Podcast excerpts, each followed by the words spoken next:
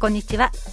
一枠ナビゲーター諸見里杉子です。でこの時間はですね、コロナ禍における沖縄文化芸能の現状調査アンケートについてお話をお届けしていきたいと思います。今日お二人スタジオに来ていただきました NPO 法人沖縄イベント情報ネットワークの萩野和正さんです。こんにちは。こんにちは。よろしくお願いします。そして未来ファンド沖縄から平東成さんです。こんにちは、はい、よろしくお願いします。よろしくお願いします。以前萩野さんをお迎えして、そのコロナ禍における沖縄文化芸能の現状調査アンケート、これからやりますよということでお話いただきました。その時にこの1年、2年ですね、どれだけその、芸能に関わっている方々が厳しい状況にあるかというお話していただきました。アンケートに結構な方が協力してくださったというふうに聞きましたけれども。そうですね、200弱ぐらいいろんな方が答えてくれましたね。沖縄の、文化芸能、あと芸術に関わっている、アーティストの方、それから、ライブハウスとかホールとかそういった施設の方、それからそこで働く音響さんとか照明さんとか、そういったスタッフの方々、こういう人たち、あと一部県外で活動している、アーティストの人たちなんかも、答えてもらっております。ジャンルとしては結構幅広い。ジャンルはほぼ何でもですね。基本的なロックとかポップスとかあれば、ジャズ、クラシック、あと伝統芸能、あと古典、舞踊、ダンス、いろんな人が答えてくれてます。200件余りあったということなんですけれども、いかがですか、やってみて、こんな声があったんだとか、こういう見方も捉え方もあったんだっていうようなことってありましたか？一番大きい、一番全体を貫いてるっていうか、皆さんが感じてるってことは、やはり沖縄の観光とか経済の中で、豊かな自然、そして2番目に大概独特の文化っていうのが出てくるわけですよね。で観光とか経済の中でその独特の文化っていうものをすごく推しているにもかかわらず、今コロナになってこういう現状になった時に、それを支えてた自分たちに対して何の保証とかサポートもないじゃないかっていうことに、ちょっとがっかりしているというか、絶望を感じているというか、そういった声が全体的に一番大きく覆っていることじゃないかなっていうふうに感じます。東成さん、でもこの感想って、実はそのコロナ禍前から実あったよねっていうようなところは少しありますね。全くその通りで、私コロナ関連でですね、いくつかの業界、あるいはその課題の現場の話をする中で、例えば外国人留学生だとか、あと子ども関連のね、貧困の状態にある子どものサポートをしている人たちとかって、やっぱりとても大きく食らっているわけですよ。これはだから、もともと脆弱だったというところにコロナってやっぱり最初にパンチが来るっていう構造上の問題ってあって、実は文化芸能のところもいい時はちょっと気づかなかったけど、やっぱり実際は社会的には弱い立場にあったのねということが、ここで実証されたかなという感じはします。そうですね、沖縄に限らず今回はその、日本や世界的に見ても、この人たちが、例えばテレビとか舞台とかいっぱい出てるような役者さんとかが、いやもう本当に大変なんですなんていう風な声が出てくると、あれ日本ってそういうところって実は何の保証もなかったのとか、なんか身分が確立してたんじゃなかったのとかっていうのが見えてきたような気はしますね。で沖縄の場合は、その文化芸能に携わる人たちって、垣根がプロとアマのいわゆる垣根が、専業と兼業って言ってもいいですけど、そういう垣根がとても低いので、その問題っていうのがもうすごい複雑に絡んでいるような風に感じます。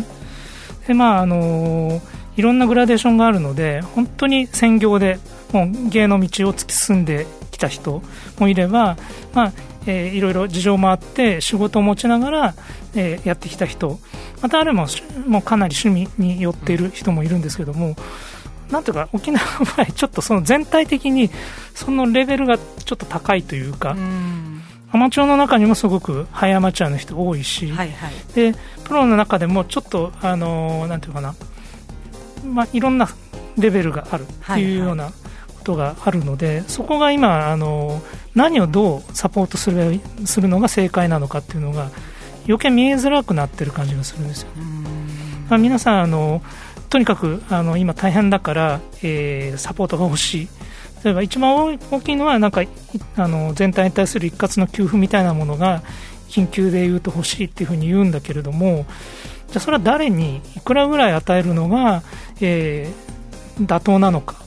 っていうのが誰にもちょっと判断できない、そ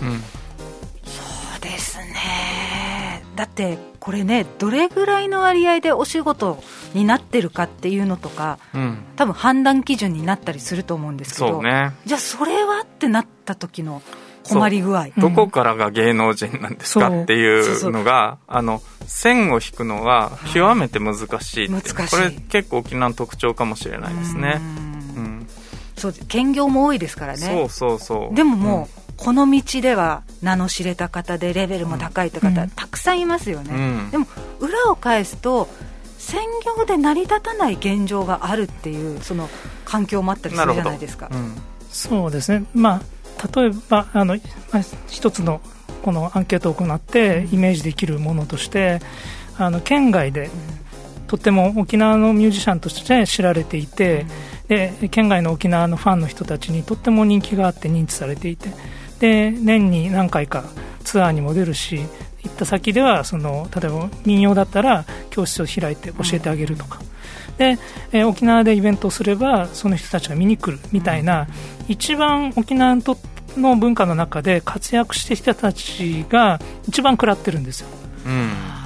どれもなくなっちゃってるんですよ。そうですね、コロナによってね、本土にも行けない、ライブもできない、内地にお客さん呼ぶことも難しい、で教室とかも今例えば県内でやってる自分の教室とかにもなかなかコロナっていう中で来づらい、でもちろん県外には教えに行けないみたいなことになると、どの道も閉ざされちゃってるって、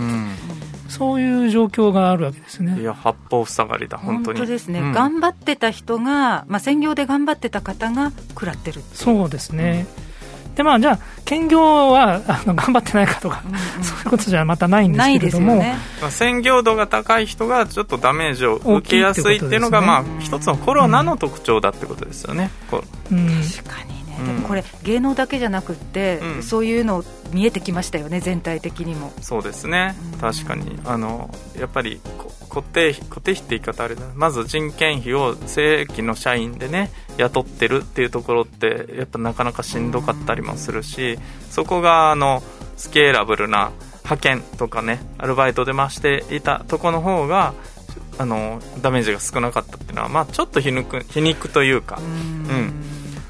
な結果にはなってるなと思います。そうですね、これまであまり感じなかったところがこういう大きな、災害クラスのことが起こったときに、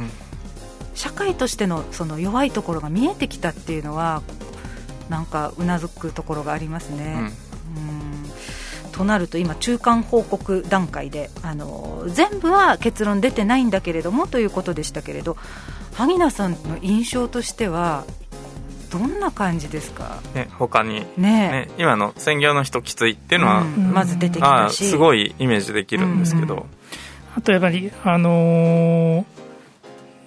じゃあ、沖縄の中ではいわゆるプロだったり専業ではないんだけれども、すごく一つの仕事を持ちながら演奏とか表現について突き詰めて、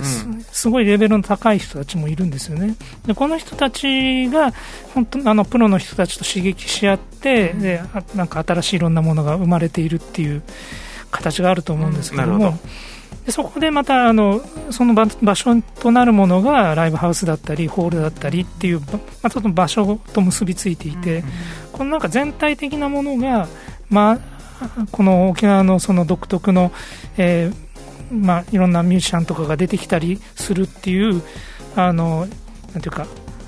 インキュベーターだったりすると思うんですけど、そこが全体的に、何もできなくなっていくってことが一番危険なんじゃないかな。そうかそうか、クオリティの底上げになっていた環境だったんですね、つまり、裾野の広がりだったりっていうところが そこでの研鑽の場所だから、ライブハウスってそういう場所でもあったから、はいはい、今まではその、例えばライブハウスっていう立場から、ミュージシャンを育てる、それから照明とか音響のスタッフを育てるっていう視点はあったと思うんですけれども、それだけじゃなくて、そこに集うミュージシャンたちのコミュニティとしても含めて、そのライブハウスとかホールっていう場所が価値を持っているっていう、ところがちょっとこの今回アンケートして見えてきたかなっていう感じがします。つまりあれですね、演じる人だけのものではなくって、それを見たり支えたりする人たちもまとめて文化芸能だっていうのがなんとなくもうはっきり見えてきたっていう感じですかね。あとそこをめぐるなんて言うんだろう、空気とか環境って言われてるものの、ひょっとしたら僕らがまだ見えてない何かがあるかもしれないですよね、はいはい、なるほどね、これなかなか難しいですね。そう、未来ファンドとしては、やっぱりもちろん行政に働きかけるっていうことも大切ですが、民間でできる支援ってなんだろうっていうところでね、以前コロナ禍の子どもの居場所のインタビュー長期でやったと思うんですけど、そこでのテーマよりもうちょっと難しいですね、正直言って、そうですね、これって、その先ほど裾野って私が言いましたけれども、本当にこう趣味でなさってる方と、そこから一歩抜け出してやっぱりプロとしての活動をしたいとか、もっと深い活動をしたいという、こう中間層がいて、そこからまたさらに積み上げてもっと高いレベルでいろんな芸能をしていきたい、表現をしていきたいという、プロとしての活動をなさっている方、この緩やかなこの坂というんでしょうかね、それが広ければ広いほど難しい。そうね、どうしたらいいんだろう、どこで線引きしたらいいのとか、そう支援のあり方もとても難しいな。だからさっき言いました、どこからが芸能の人なのっていうのってもう線引けないし、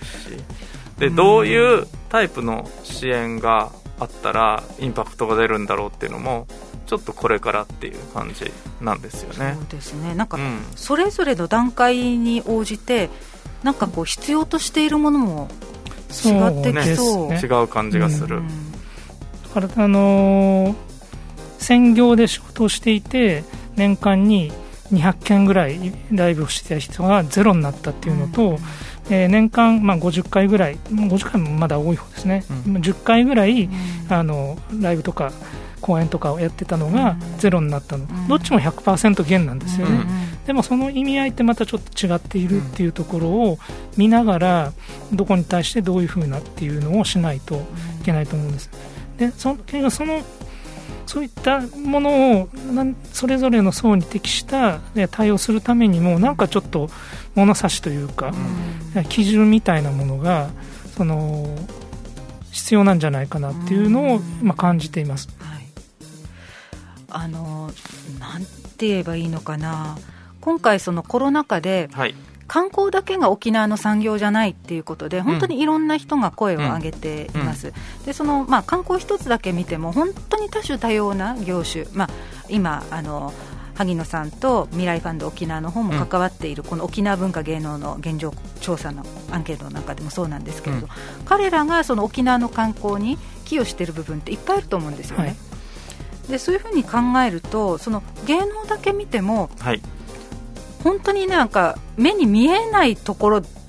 にいっぱい関わってる人いるよね、関係者いるよねっていうのが、より明確になったなっていう感じはしますね、そうね、制作バタの人たちもいますしね、そうなんですよ、制作関係の人でやっぱりこのコロナ禍で辞めてしまった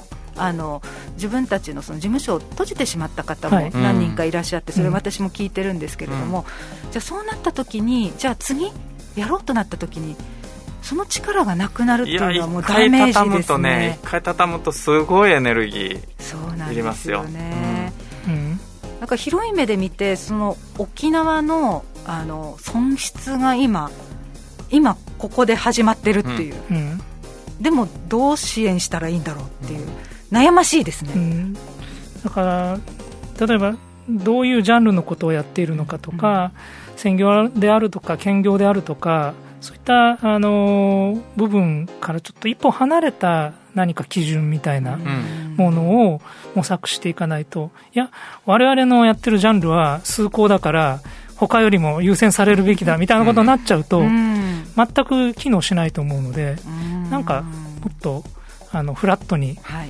評価できるような軸を探せたら、中長期的に見ると何かできるんじゃないかなっていうふうに。そうね、物差し作りみたいなところも今急務だなと思います、うん、そうですね、これもコロナ前から言ってはいたけどね、実はねあったのかもしれない、はいはい、スポーツの支援してると、ちょっと微妙ですけどやっぱり野球とそれ以外で集まるお金って違うんですよ、はい、残念なことに、はい、うんだからそういう、ねはい、種目における、はい、格差っていうのもおそらくあると思うんですよね。有名な方もいらっしゃるんですけれども、例えば私は朗読というマイナージャンルに身を置いてるんですけれども、やっぱりその日本の共通語で表現をするっていうことを私はやっているので、はい、そうするとやっぱり沖縄で活動するには大変やりにくいっていうんですかね、窮屈な思いを実はしていたりします。でも多様な文化が人の感性を育てるよねって言った時に、それは排除されるべきものではないと思うんですけれども、 なかなか理解していただけなかったりするんですよね。でそれは受け取る側の文化レベルっていうのにも大変関係してくるところなので、そうですそうです、本当に。じゃあそうなった時に文化って何なのっていうところから、実は話ししないといけないようなことになってるよねっていうのはちょっと思う。なのでここでいう物差しの中でも、じゃあ琉球音階を使った音楽とか舞踊を支援すればいいのねっていうのって少し短絡的だなと思っていて、だからそういうところも含めた物差し作りがおそらく必要なんだろうと。そうですね、確かにその沖縄の文化芸能っていうのは大切で、私も大切にしたいと思ってるんですけれども、ただやっぱりいろんな表現をする人がいて、でそれで沖縄がまた多様に豊かになるんだと思った時に、行政がじゃあどういう物差しを持ってくるのかっていうのは ね、あるいは我々民間もね、ひょっとしたら何か支援できるかもしれないと思います、あるのかななんて思ったりしますね、はい、今ちょうど中間報告ということで生々しい今悩んでるっていうところを皆さんお伝えしてそういうところですね。なるほど、じゃあ、はい、ここから分析かけるのが萩野さん難しいんですね、そうですね、分析っていうよりもうそろそろなんかこう模索していく感じかもしれないです、そうね、ひょっとしたらあるコンセプトをちゃんと発明するとかね、そういうこと分析と同時になんですけど、それが必要なのかもしれないですね。でも萩野さんはとにかく沖縄県内でいろんな表現に触れてますからね、またいろんな方とねまたお話ししてるので、そういうところから出てくるまた新しい何かっていうのをまた私も期待したいなというふうに思っております。じゃあ次あたりは何かまたそうですね、そういう提言があったりするのかしら、あるといいなと思います、はい、中間報告ということでございました、コロナ禍における沖縄文化芸能の現状調査アンケートの、中間報告、今日はお話伺いました、NPO 法人沖縄イベント情報ネットワークの萩野和正さん、そして未来ファンド沖縄の平東成さんでした。どうもありがとうございました。ありがとうございました。